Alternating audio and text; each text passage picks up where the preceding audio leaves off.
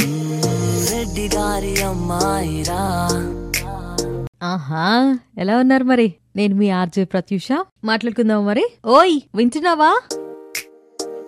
Before going in to the story మీకు ముందే చెప్తున్నాను. ఇది పంతొమ్మిది వందల నలభైలో జరిగిన ఒక కథ.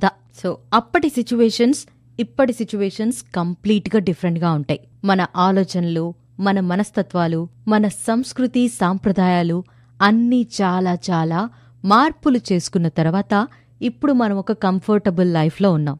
కానీ ఈ సినిమాలో అలా ఉండదు. ఓపెన్ చేస్తే భార్య చనిపోయిన తర్వాత ఒంటరిగా జీవితం గడుపుతున్న ఒక దీక్షితులతో ఈ కథ స్టార్ట్ అవుతుంది. అలాగే మన హీరో సూరి. ఒక లోవ కాస్ట్ అబ్బాయి. ఒకరోజు అనుకోకుండా సూరి దీక్షితులకి ఎదురుపడ్డం వల్ల నువ్వు మాకు ఎదురు రాకూడదు అంటే తక్కువ కులం వాళ్ళు ఎక్కువ కులం వాళ్ళకి ఎదురు రాకూడదు అనే నియమం కూడా తెలియకుండా ఉన్నావా? అంటూ దీక్షితులు సూర్యుని ప్రశ్నిస్తాడు.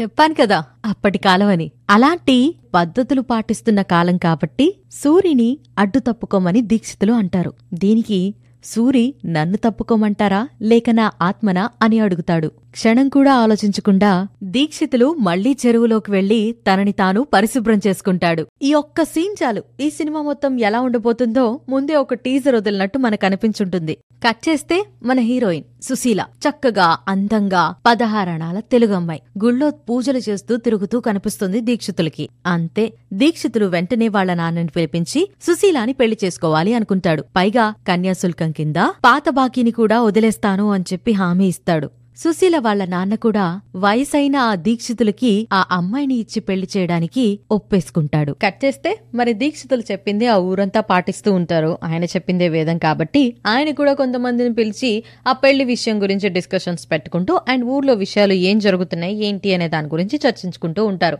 సో అక్కడే ఆ ఊరి పద్ధతులు కట్టుబాట్లు అండ్ అప్పట్లో ఉన్న సిద్ధాంతాలు ఎలాంటివో అర్థమైపోతూ ఉంటుంది. ఫైనలీ దీక్షితులు గారు ఎలా అయినా కానీ సుశీలాని పెళ్ళి చేసుకుంటారు. దీక్షితులతో జీవితం ఎలా ఉండబోతుందో సుశీలాకి ఒక రఫ్ ఐడియా కూడా వచ్చేస్తుంది. దాంతోపాటు యాడ్ ఆన్గా దీక్షితులు తన ఇంట్లో ఉండే వైభోగాల గురించి చెప్తూ ఆచారాలు పద్ధతులు చాలా ఇంపార్టెంట్ అనే విషయాన్ని సుశీలాకి మైండ్లోకి వెళ్ళేలాగా చాలా జాగ్రత్తగా చెప్తూ ఉంటారు. హియా కమ్స్ దట్ ఫస్ట్ మన హీరో సూరి ఎంట్రీ ఇక్కడి నుంచే ఉంటుంది. మరి సూరి సుశీల ఎలా కలుస్తారు? వాళ్ళ లవ్ స్టోరీ ఎలా స్టార్ట్ అవుతుంది? అండ్ ఎంత డీప్గా వాళ్ళు లవ్ చేసుకున్నా ఆ ఊరి పద్ధతుల ప్రకారం సంస్కృతి సాంప్రదాయాల ప్రకారం సుశీల సూరి ఒక్కటయ్యే అవకాశమే లేదు. కానీ ఎలా మారుస్తారు అనేదే ఈ సినిమా.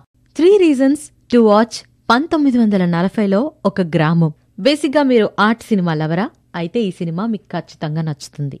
చెప్పాలంటే డైరెక్టర్ కష్టమంతా మనకి సినిమాలో ఒకేసారి కనిపిస్తూ ఉంటుంది. నెక్స్ట్లీ అన్ని సీన్స్ చాలా న్యాచురల్గా ఉంటాయి. మన అమ్మమ్మ తాతయ్యలు వాళ్ళ ముందరి కాలం వాళ్ళు చెప్పే కథలు నిజంగానే కథలా నిజమా అనుకునేలా ఈ సినిమా కనిపిస్తుంది. కొన్ని కొన్ని సీన్స్లో డైలాగ్స్ కూడా చాలా చాలా అట్రాక్టివ్గా అనిపిస్తూ ఉంటది. ఇందులో స్పెషల్గా రాళ్ళపల్లి క్యారెక్టర్ చాలా బాగుంటుంది. సో ఖచ్చితంగా ఈ సినిమా మిస్ అవ్వకుండా చూడండి. సో ఈ ఫిల్మ్ వాచ్ చేసిన తర్వాత నా పర్సనల్ ఫీలింగ్ ఏంటి అంటే మనమందరం ఫస్ట్ మనుషులం. మన నుంచే మన సాంప్రదాయాలు కట్టుబాట్లు అలవాట్లు అన్నీ వచ్చాయి. సో వాటి గురించి మనం మనుషుల్ని తక్కువగా చూడడం అనేది కరెక్ట్ కాదు.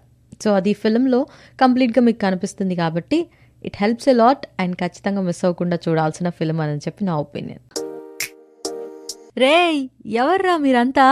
ఇంకా సబ్స్క్రైబ్ చేసుకోలేదా? Follow me on Instagram RJ under score Pratyusha is my handle and this is me your RJ Pratyusha signing off from your take care bye love you all